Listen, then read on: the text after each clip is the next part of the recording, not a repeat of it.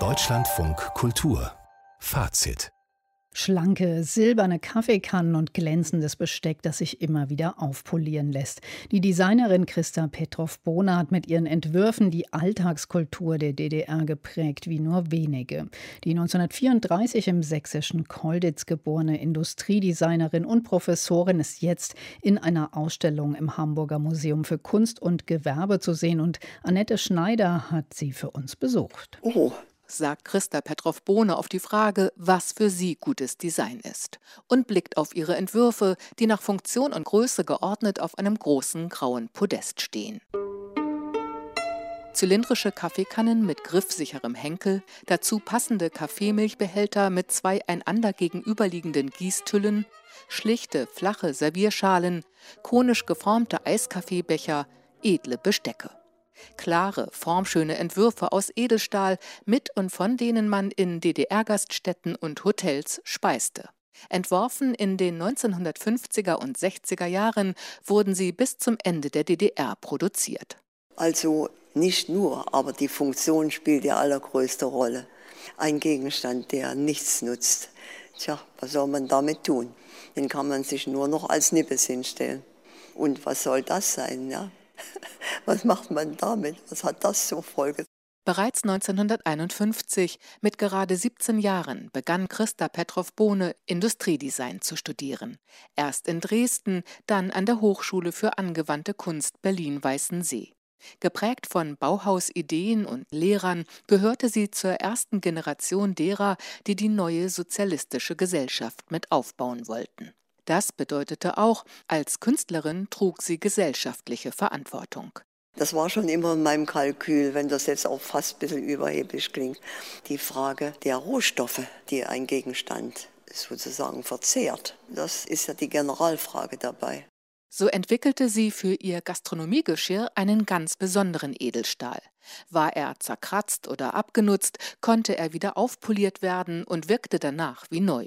Ein Albtraum für kapitalistisches Wirtschaften, das für den notwendigen Profit auf schnellen Verschleiß und kurzlebige Moden setzt, die dafür sorgen, so die 87-jährige Künstlerin, dass unter jeden Umständen verkauft werden muss und soll.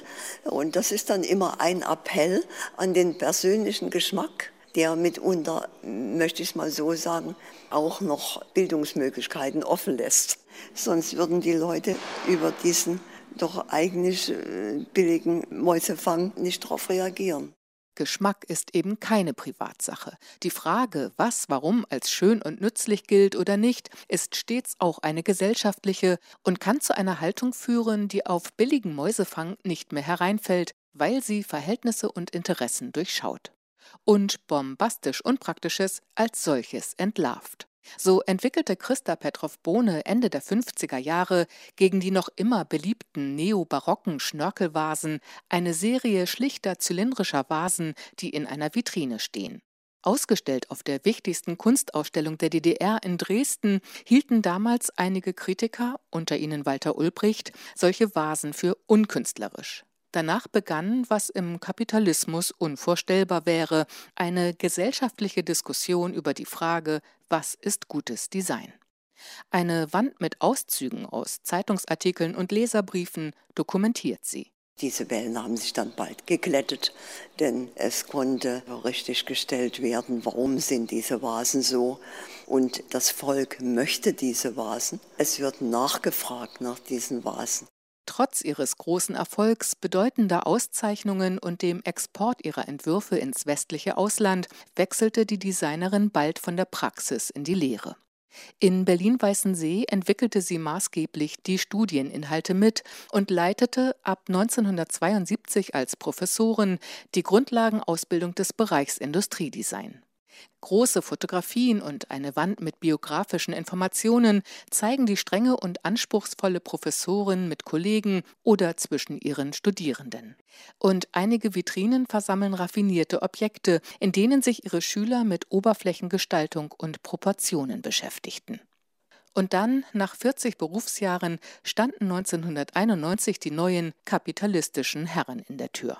Erstmal wurde uns allen gekündigt. Das haben einige Kollegen schwer verkraftet. Das ist also bis zum Äußersten gegangen. Wir mussten uns neu bewerben und äh, auch mit den entsprechenden Folgen bis heute. Die Berendung ist ungleich schlechter. Wir sind alle nicht beamtet. Wir werden wie mittleres Personal bezahlt. Wiedergutmachen lässt sich das nicht.